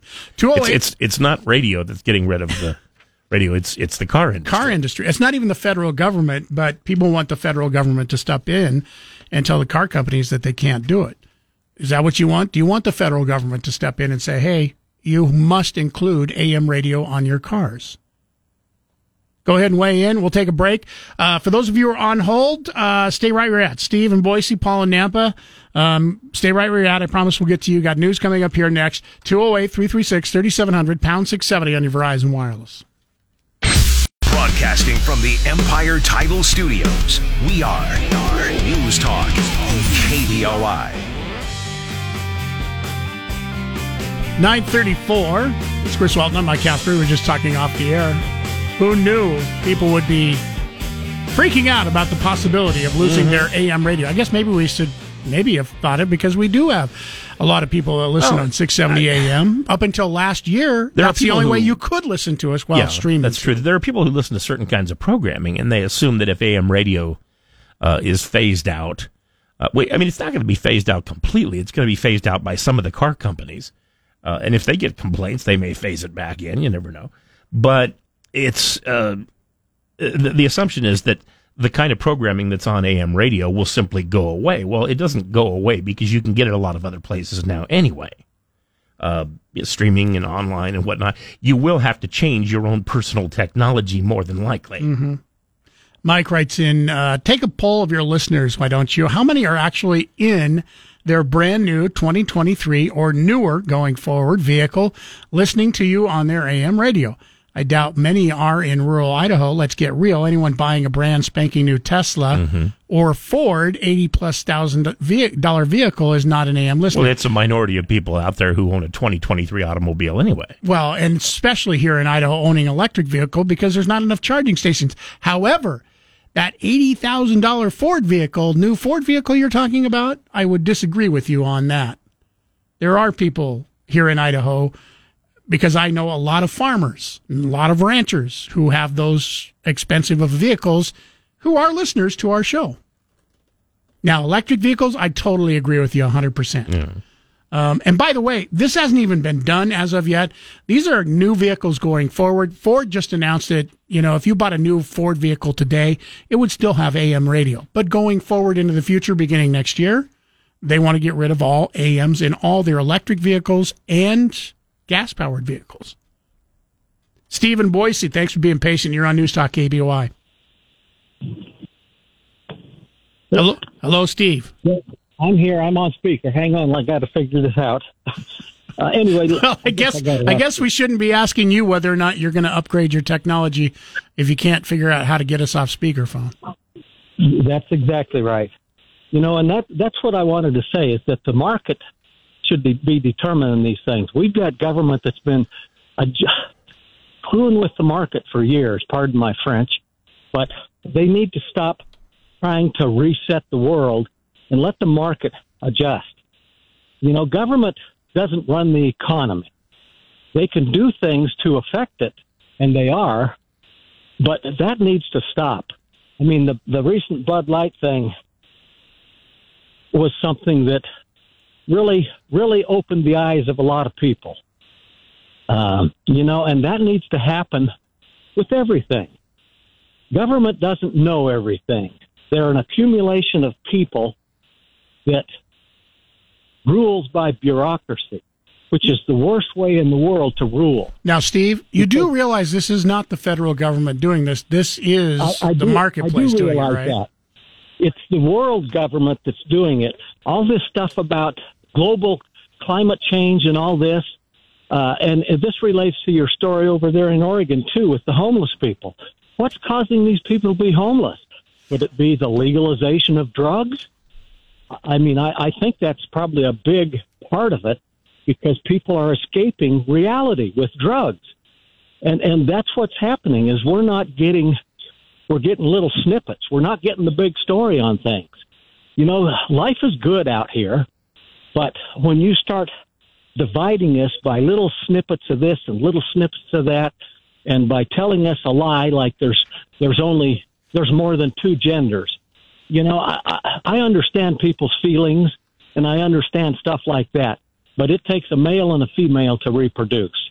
And if we if we don't stop this living the lie and living the emotion thing and start living the truth, we will go away. We will go the way of the dinosaur. And not because of global warming or anything else, but because of self induced stupidity. You know, though, Steve, no matter what you say, you divide yourself from the people who don't believe it. Well, and that's that's exactly what's happening.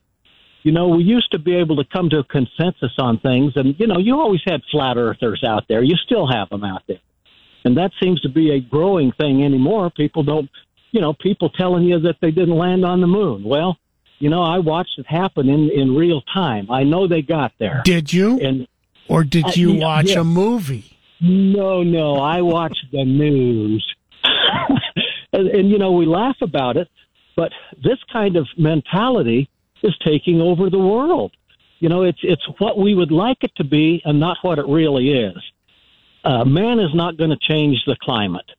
I don't care what we do. All the electric vehicles in the world, in fact, what's going to happen is the unintended consequences are going to take over. We're going to still need the fossil fuels to supply the the uh, uh, supply chain to build the electric vehicles, and everybody feels good because they got an electric vehicle, and it's all about the feelings and not reality. You take that Prius that came out what 15, 20 years ago, whenever it was. Everybody thought I'm saving the environment. No, you're not. You think you are. You're not saving the environment. Okay, so we're gonna- let's let's get back to our question. Are you going to miss AM radio?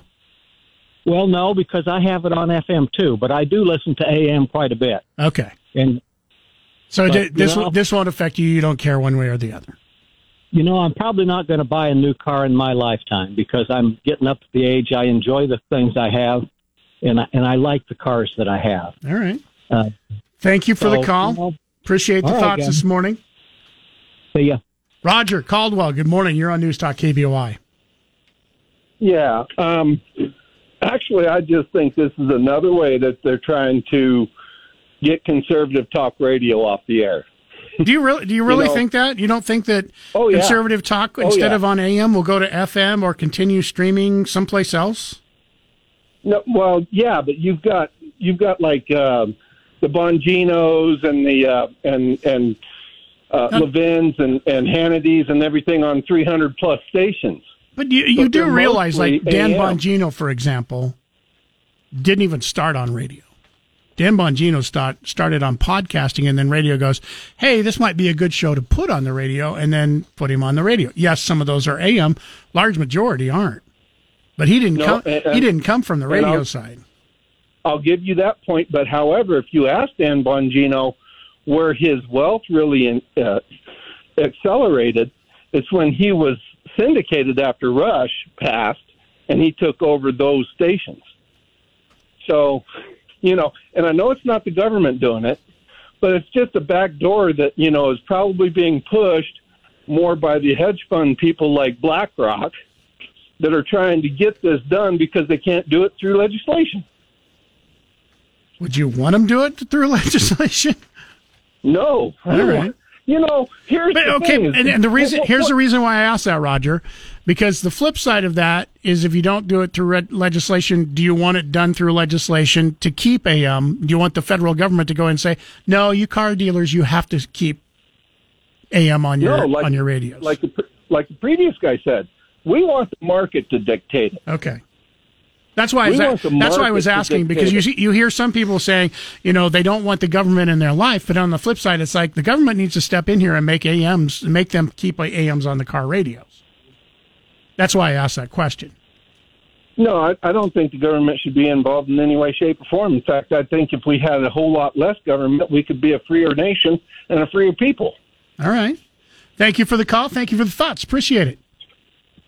John in Baker City uh, listening to us on AM radio, 670 AM. Good morning, John. Good morning. I, I'm just um, uh, lamenting the loss, the potential loss of AM radio. All my life, I listened to it. In fact, my dad used used to listen to uh, Larry King on the AM radio. You know, what I mean, uh, it's the only mode that I know where you can get really long broadcasts. Like I, I listen to KNX radio out of Los Angeles every night here. I mean, where? How else could I do that? Any? I, I don't know. And one other thing, I remember when I first came to uh, Oregon here, Eastern Oregon. I used to love a station out of Boise called uh, what was it? Um, no, it was the classical station. G oh uh, GM. Uh, what was it? K, K, K, KGM. Yeah, KGM.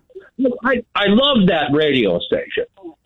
That was I- such a I- great thing. I And think, so John, sad that unfortunately, you were the only one, and that's why it's no longer around. You're probably right about that. So you would miss AM. You you don't want AM to go away out of your vehicles. Well, I listen to it on my home radio. I mean, in my car too. Yeah, I mean, you know, when you're driving, when you're driving long distances at night, uh, what? Nothing more fun to listen to your AM radio, and you pick up. I pick up stations from North Dakota here in Oregon. You know, especially in the winter time when the when the sky is clear. You know, you can pick up all sorts of stuff on AM radio. Or, you know, FM isn't.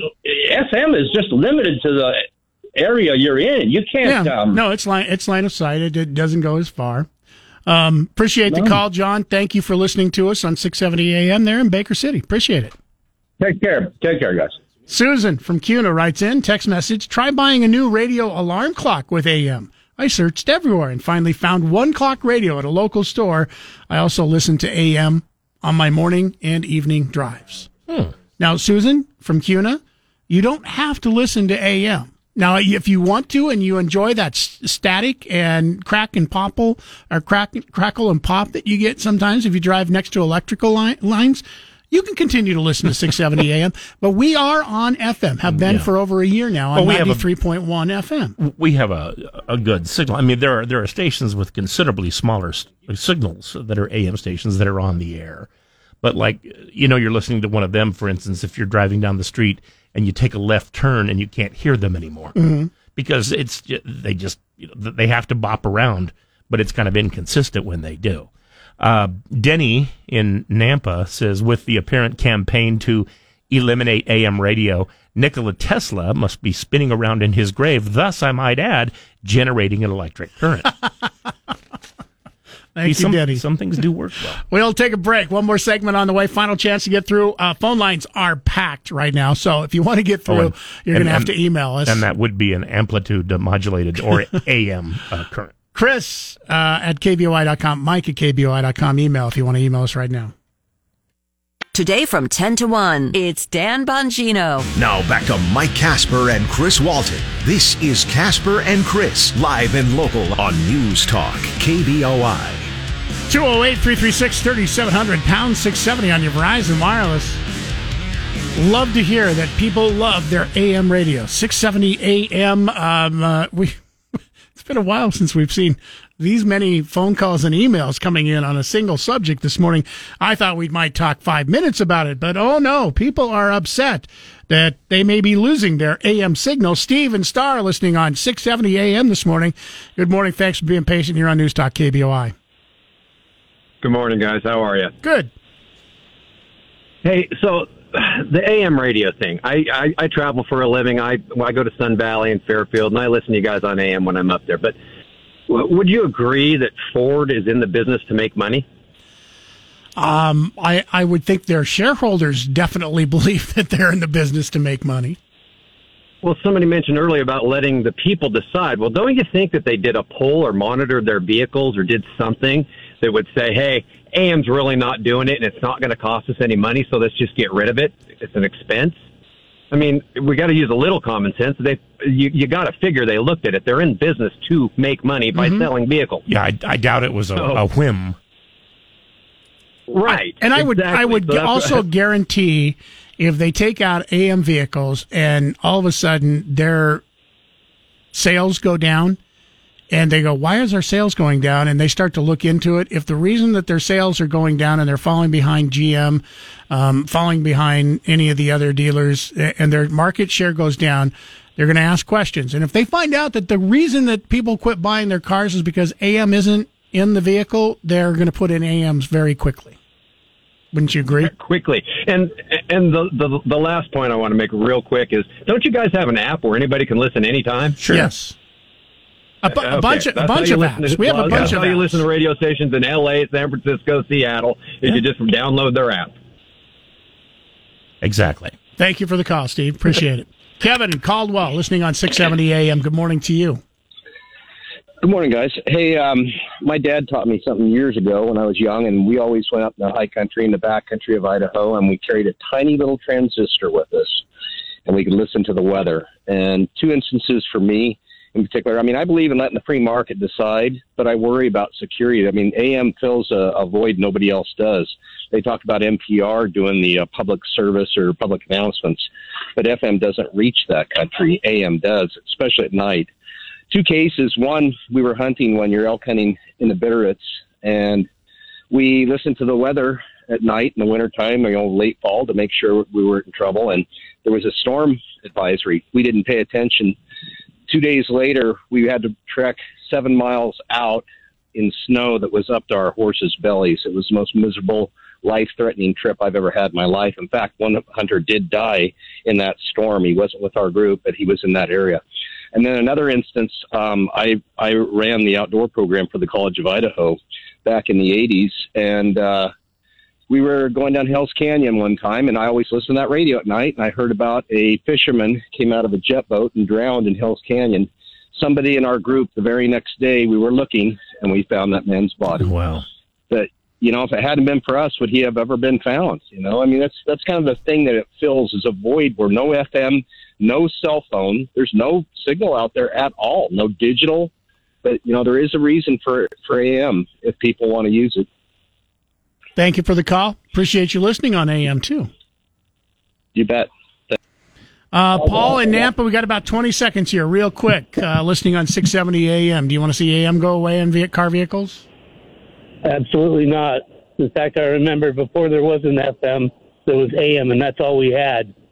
And I still listen to AM to this day, and I still listen to KBOI on AM. Keep up the great work. Thank you, Paul. John writes in, uh, we had told you this morning, Doyle Brunson, godfather of poker, died uh, yesterday at the age of 89. Said, to me, his classic hand for going all in pre-flop, 2-9 unsuited. At times I'll steal his style to mix things up, and I'll flip the cards up to mix it up and stir up my opponents. Gets people off their game. Yeah, Actually, uh, it's it's yeah. 10, 10, 9, uh, Yeah, 10 2 um, off suited, not 9 2. Yeah, yeah, ditto. Uh, he won two World Series of Poker by playing 10-2. That's why I became his uh, hand. Yeah, he'll be he'll be missed in the poker world. Thanks for the email. Thanks for all the emails. Thanks for all of you who continue to listen to KBOI at 670 a.m. We appreciate it, um, and hopefully uh, vehicles will continue to have 670 a.m. in your car going forward. And, and 93.1 FM.